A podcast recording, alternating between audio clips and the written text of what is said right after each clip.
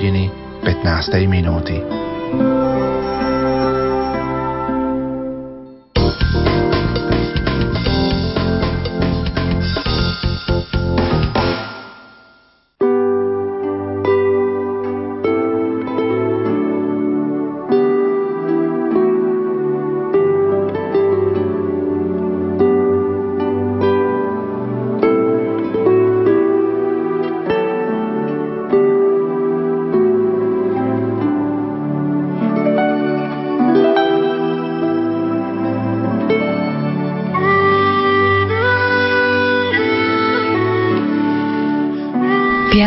Roku 1944 boli na míle vzdialené od tých, ktoré prežívame dnes.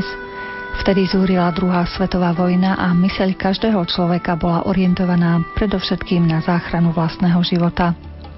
Mnoho ľudí zomieralo a medzi nimi aj sestra Sára Šalkaházy zo spoločnosti sociálnych sestier. Vojaci ju totiž 27. decembra ako zodpovednú vedúcu robotníckého ženského domova v Budapešti počas svojho pátrania po Židoch zatkli a odviedli k Dunaju. Tam ju vyzlečenú do naha odstrelili do ľadových vln rieky. Dnes si chceme pripomenúť túto udalosť a s ňou aj osobnosť dnes už blahoslavenej Sáry Šalkaházy, ktorá sa narodila na území Slovenska v Košiciach. Udalosti z jej života nám priblíži kňaz pôsobiaci vo farnosti Buzica Jan Sáras. Redakčne reláciu spracovali Diana Rauchová, Jaroslav Fabiana, Mária Čigášová. Nech sa vám príjemne počúva.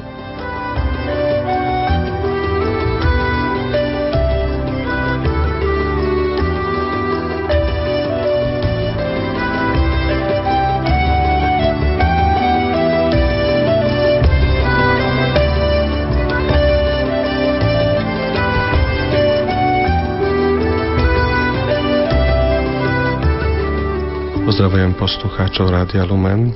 Svoju licenčnú prácu som písal o Sareša Kaházy a oslovila ma vlastne jej osoba a jej obetovanie svojho života za tých prenasledovaných v dobe druhej svetovej vojny. Mal som tú čest, že som mohol byť osobne prítomný na jej blahorečenie v roku 2006 v Budapešti spolu so svojimi veriacimi ešte z prvého pôsobiska, kde som doteraz pôsobil ako kňaz. So svojimi veriacimi sme boli zúčastnení na tej veľkolepej slávnosti a veľkej radosti v srdci sme odchádzali z domova a vrátili sme sa naspäť do Čičaroviec. Teraz mám druhé pôsobisko, teraz som v Buzici a som na ceste, aby som obhájil svoju prácu e, dizertačnú tiež o jej živote a diele píšem. Snažím sa pozbierať čo najviac materiálov, dokumentov originálnych, aby som vedel tu jej spiritualitu vychytiť. Ako mohla ona dospieť k tomu, že z jednoduchej bežnej ženy dosť známeho hoteliera dcera Sara Šáka Hazi sa stala takou vzácnou ženou, ktorá vedela obetovať svoj život za prenasledovaných, za prenasledovateľov, za svoju spoločnosť sociálnych sestier, kde ona pôsobila ako sociálna sestra. Skúste nám presadiť niečo z jej života. Ona sa narodila dňa 11. mája 1899 tu v Košiciach a zomrela 27. decembra 1944 v Budapešti. Ako som už spomínal, ona bola dcerou známeho tedajšieho hoteliera Šalkház tu v Košiciach. Jej rodičia, otec Lipot Šalkház mladší a matka Clotilde Stiller. Bola pokrstená v dome svätej Alžbety o mesiac čiže 11. júna 1899. Môžeme charakterizovať jej osobu. Veselé dievča, vedela vymýšľať duchaplné žarty, mala zároveň pevnú vôľu, chlapčenský temperament, rozhodné vystupovanie. Postupne nadobúdala hlbokú sociálnu spiritualitu s rysmi vytrvalosti a vernosti, čo charakterizovalo jej povahu.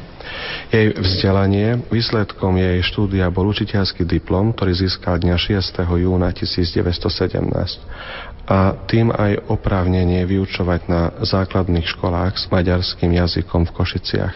Pôsobila ako učiteľka, no kvôli politickým pomerom iba rok. Neskôr pracovala v klobučníctve a zároveň sa stala pravidelnou korešpondentkou rôznych periodík. V roku 1919 získala novinársky preukaz. 24. septembra v tom istom roku 1919 sa stala spolupracovníčkou večerných novín Ešty Ujšák tu v Košiciach. Istý čas pracovala v klobučníctve svojej sestry na dnešnej Alžbetinej ulici tu v Košiciach. 2. januára 1902 začala kurz kníh viazačstva u chyrného kníh viazača Janoša Pintera v Košiciach tiež na Alžbetinej ulici. V rokoch 1922-23 bola niekoľko mesiacov zasnúbená, no zistila, že jej cestou nie je stať sa vidieckou dámou a preto vrátila snubný prsteň. Začala sa viac zamýšľať nad tým, že má život a čo s ním. V jej denníku môžeme čítať, tak ako si ma vyvolil pre seba pán. Prvé slovo už odznelo a ty si ho začula a predsa si nerozhodná, nepokojná, hľadajúca, trpiaca, alebo je volačo, prečo si neodpovedala. Možno je to zamestnanie, v ktorom nachádzaš toľko radosti, možno niekoľko halierové cigarety, ktorých dým ťa zahaluje tak nepreniknutelne.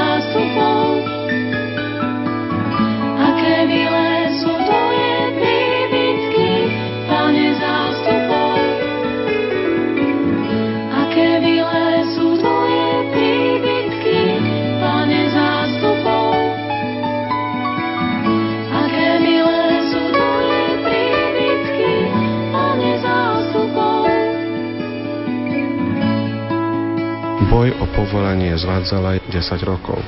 Keď čítame jej denník, vnímame, ako hlboko bola odhodlaná ísť za láskou. V každej chvíli sa snažila konať s láskou a pre lásku. Ak sa niečo zomlelo, snažila sa urobiť zmenu najprv u seba. Láska mala pre ňu veľkú hodnotu, rovnako ako záchrana duši. Náš rozum je potrebné krmiť Kristovým slovom pravdou, potravou našej mysle, nech je jeho myšlienka – nech nás jeho láska učí láske. Záchrana duši si vyžaduje mnoho lásky a obety. Možno si vyžiada aj život, píše vo svojom denníku. Od marca 1926 sa Sára zaoberala literárnou prácou, v kresťansko-sociálnej strane redigovala noviny Ľud, Oníb. V tomto roku bolo vydané prvé jej dielo Čierna fujara. 12. septembra v roku 1927 spoločnosť sociálnych sestier sa usídlila v Košiciach v dnešnom provinciálnom dome na Masarykovej ulici číslo 19. V roku 1927 sa Sára zoznámila so sociálnymi sestrami v Budapešti, ktoré prišli na pozvanie miestnej cirky do Košic aby usporiadali trojdňový sociálny kurz. V júli 1928 vstúpila do syndikátu maďarských novinárov v Československu. Hotel Schalkhaus, neskôr Hotel Slovan, dnes Hotel Double Tree, je miesto, kde Sára bývala a neskôr sa v miestnej kaviárni stretávala s novinármi a spisovateľmi. Ona sama charakterizovala svoj novinársky život takto. Samostatnosť, cigarety, kaviáreň, túlanie sa svetom s rukami vo vreckách, rýchla večera v malom hostinci, cigánska hudba. 6. február 1929 vstúpila do spoločnosti sociálnych sestier a začala noviciát v Segvári v dome noviciátu. Na Turice 8. júna 1930 zložila prvé dočasné sluby. Životné moto pri prvých slubov bolo jediné slovo Aleluja. Neraz ju nechápali a dívali sa na ňu cez objektív jej minulosti. O tomto období v denníku píše Musela som sa prebrodiť cez seba aby som sa striasla samej seba, aby som v pokore poznala samú seba. A na inom mieste píše, iba Kristus vie pochopiť dušu a nik iný. Môj Kriste, Ty vidíš moju dušu tak, ako ju ja nedokážem. Ty, to pravda, vieš, že Teba chcem, Teba hľadám. Najskôr som skúšala cez srdcia ľudí smerovať Bohu. Teraz chcem, aby som sa cez srdce Krista dostala k ľuďom. Benediktíni v Brazílii oslovili sestry o pomoc a v srdci sestry Sáry sa rozhorela túžba po misionárskom povolaní. Sára dostala schválenie odísť do misií a tak v roku 1937 odišla z Košic do Budapešti do materinského domu na prípravu pre túto službu. Vojnové roky skomplikovali a nakoniec zamedzili jej odchod do Brazílie. Jej apoštolátom bolo vedenie charity a ubytovne pre núdznych, vyučovanie náboženstva, vedenie obchodu s liturgickými predmetmi, redigovanie novín a vedenie Združenia kresťanských žien a dievčat. 9. februára 1933 v rámci katolickej akcie biskupy Československa poverujú sestru Sáru, členku spoločnosti sociálnych sestier, organizovaním ženských združení na celoštátnej úrovni. 10. februára v tom istom roku bol založený zväz maďarských katolických spisovateľov. Sestra Sára sa stala členkou celoštátneho výboru. V roku 1937 sestra Sára definitívne opúšťa Košice a odchádza do Centra spoločnosti sociálnych sestier Budapešti, aby sa pripravovala na misie v Brazílii. 15. júna 1940 ukončenie prípravy na väčšnej sluby a novým motom sestry Sáry sa stane Aleluja, ecce ego miteme, čiže Aleluja, hľa tu som, pošli mňa.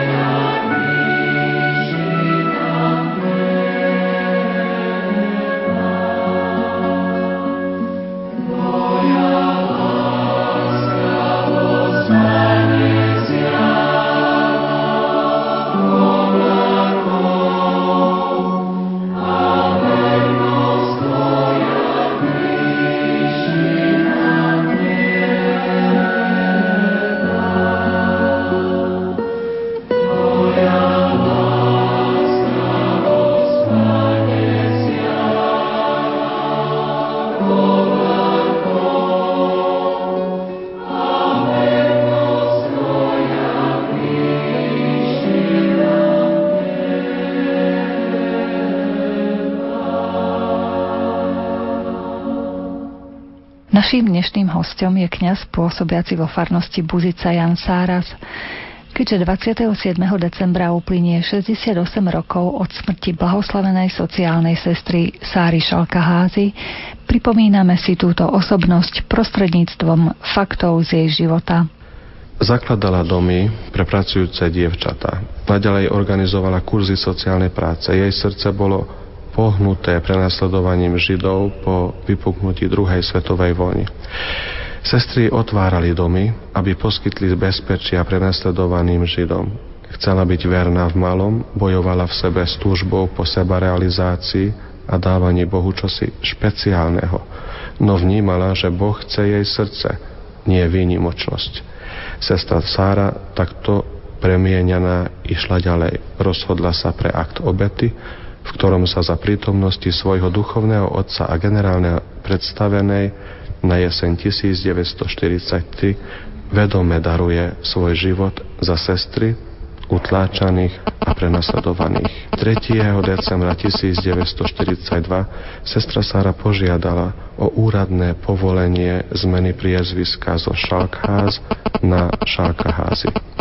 Koncom septembra 1943 dostala súhlas, aby mohla svoj život obetovať. Modlitbu, ktorou sa obetovala, si napísala sama.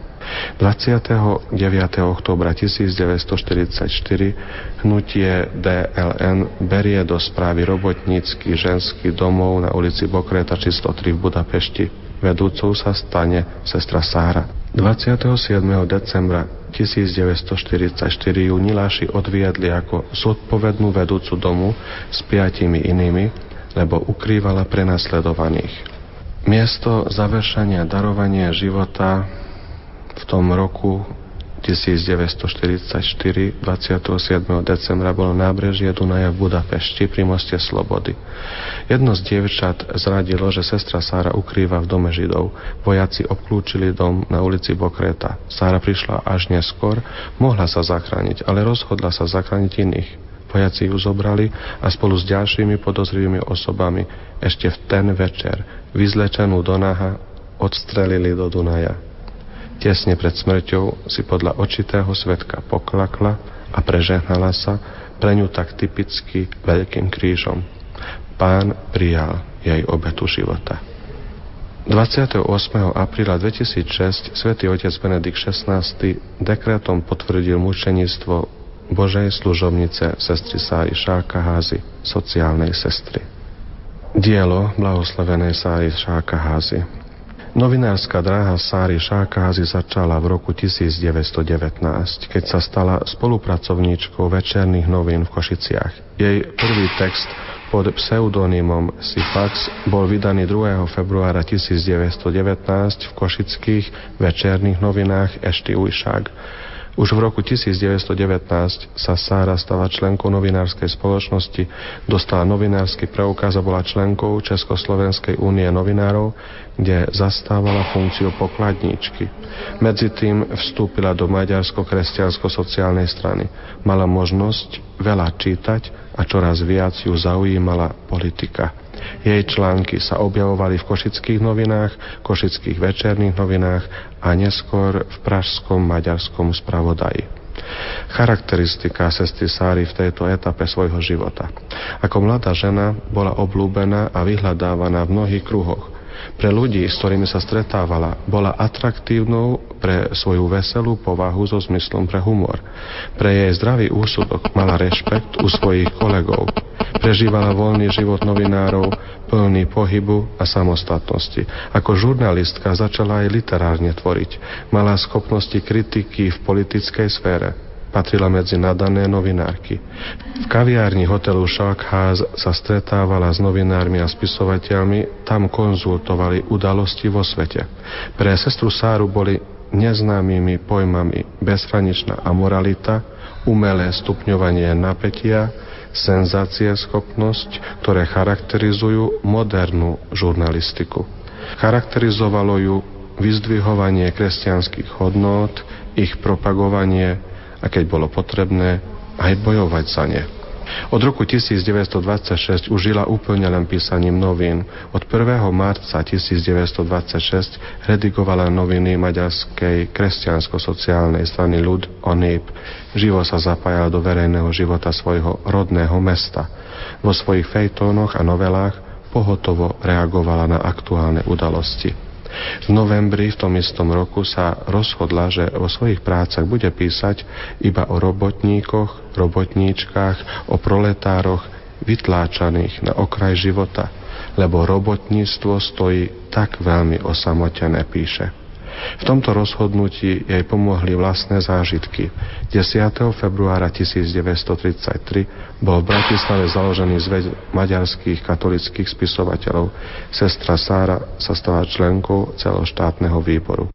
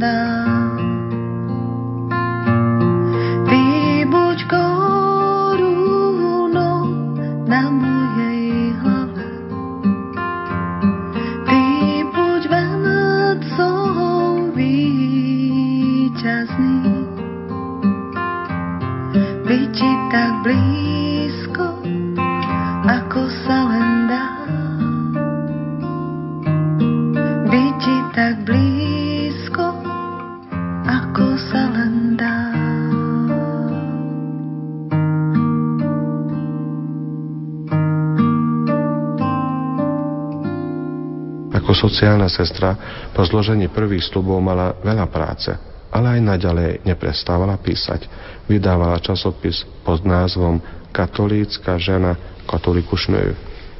V rokoch, keď pracovala ako kníh viazačka od roku 1920 až 25, žila skutočne medzi ľuďmi.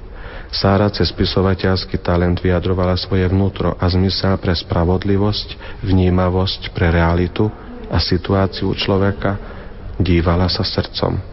Poviedky, jej novely a obrázky zo života nás oboznamujú so skutočným spolucítením a tríznivou situáciou bedárov, robotníkov boriacich sa s halierovými problémami a v biede živoriacich nezamestnaných. Jej čitateľov, súčasníkov mohli hlboko zasiahnuť odkazy tých drobných fejtónov, obrázky zo života, tzv. triesočky zo života, v ktorých spisovateľka vyslovene našepkáva toto. Ľudia sú dobrí, v každom srdci žije láska, len ju treba spadať. Je prekvapujúce, akým dobrým znalcom ľudí bola sestra Sára. Bez akéhokoľvek psychologického vzdelania. Vedela, že človeka robí skutočným človekom prežívanie Božích prikázaní. Len touto cestou sa môže sám skutočne realizovať. Tam, kde sa mu podarí pokročiť hranice svojho egoizmu, objavia sa aj nadprirodzené sily.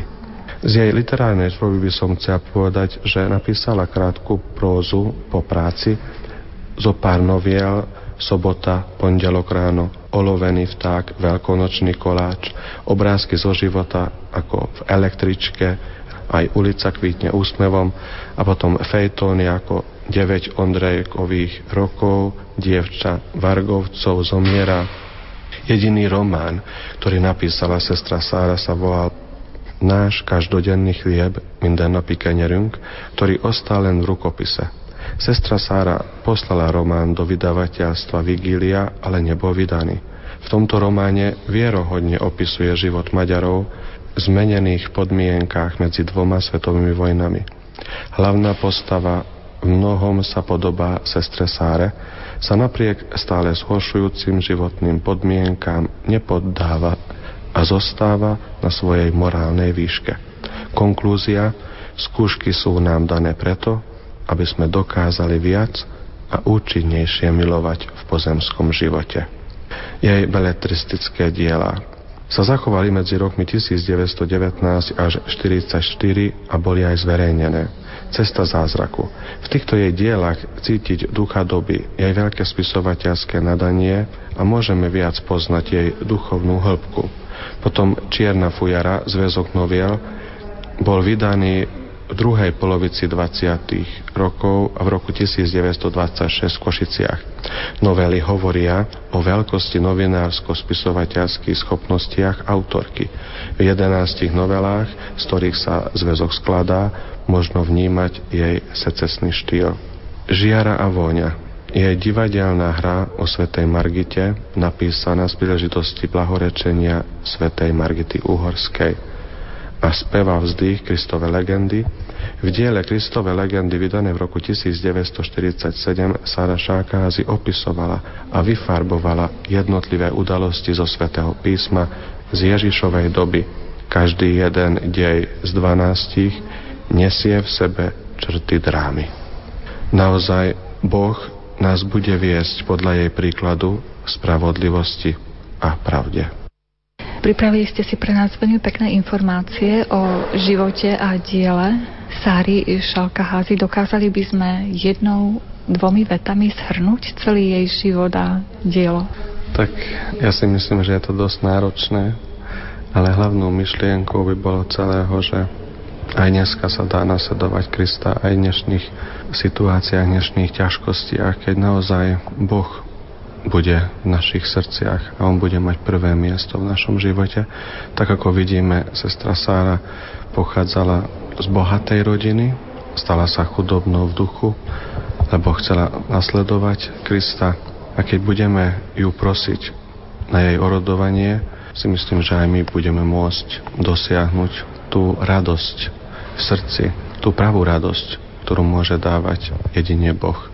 Takže skúsme žiť podľa jej príkladu v Božej láske a spravodlivosti a pravde. Boh nás bude viesť podľa jej príkladu v spravodlivosti a v pravde. Prajem vám, ktorí teraz počúvate Radio Lumen, lebo je vianočné obdobie, máme radosť z toho, že Boh nás tak miluje, že poslal svojho jednorodeného syna, aby nás zachránil, aby ste mali naozaj radosť z toho sviatku, radosť zo života, lebo jedine tá pravá radosť môže dávať zmysel dnešnému človeku, dnešnému stvoreniu, všetkým nám, ktorí veríme Boha. Požehnané sviatky vám prajem a ďakujem za rozhovor. Pochválený bude Ježiš Kristus.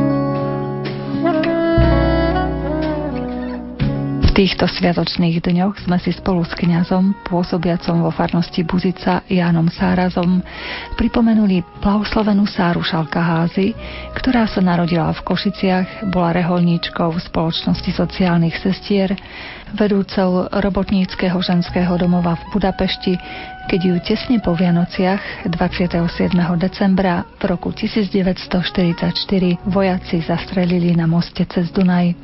Spomienku na sestru Sáru pre vás dnes autorsky pripravili Diana Rauchová, Jaroslav Fabiana, Mária Čigášová. Želáme vám požehnané sviatočné dni.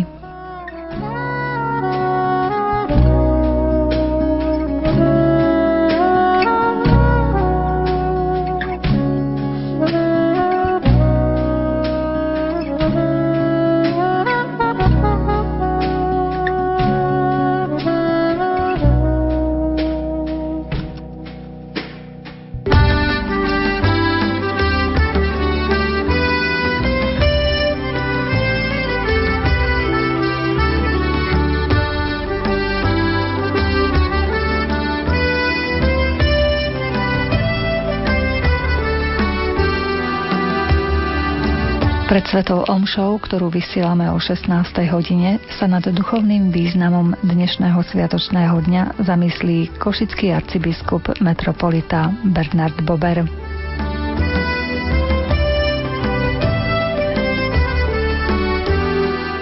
Vážení poslucháči Rádia Lumen, dnes je štedrý deň a tešíme sa na dnešnú štedrú večeru.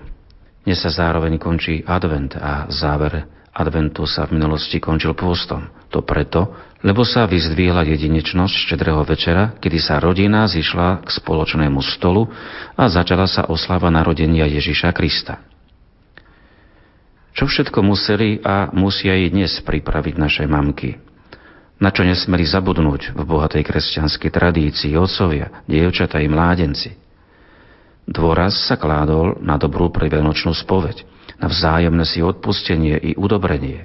Na každého sa v tento deň myslelo, na starých, chudobných žobrákov, ba dokonca i na statok.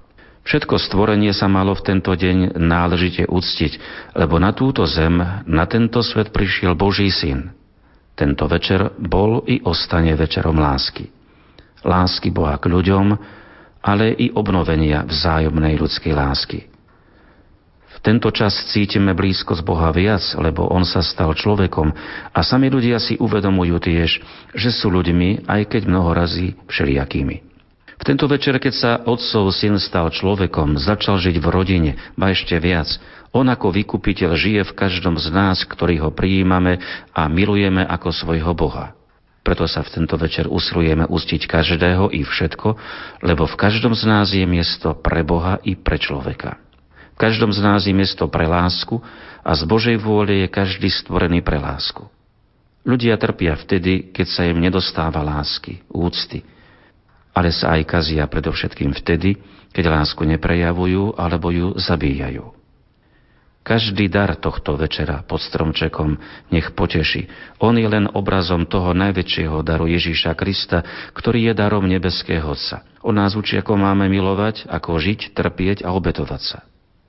Keďže sme pripravení začať oslavu Kristovho narodenia, nech sa v nás to ľudské prebudí, aby sme boli viac ľuďmi a zároveň upevňujme svoje vzťahy v rodine.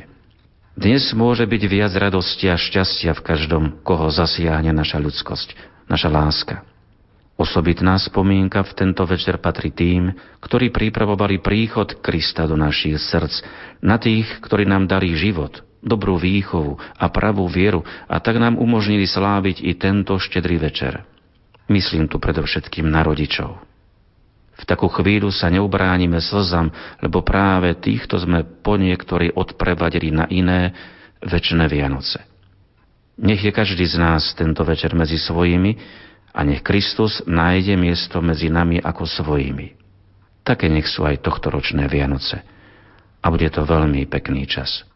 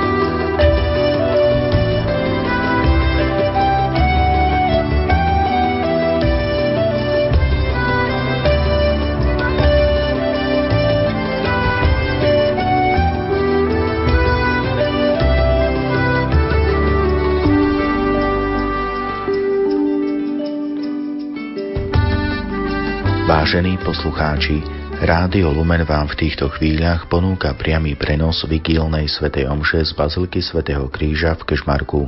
Celebruje dekana farár v Kešmarku veľa dôstojný pán Jakub Grich. Účinkuje zbor Baziliky svätého Kríža pod vedením Petra Pavlička. Pri svätej omši sa budú spievať piesne z jednotného katolíckého spevníka. Čísla piesní 90, 39, 66, 52 a 88. Na orga-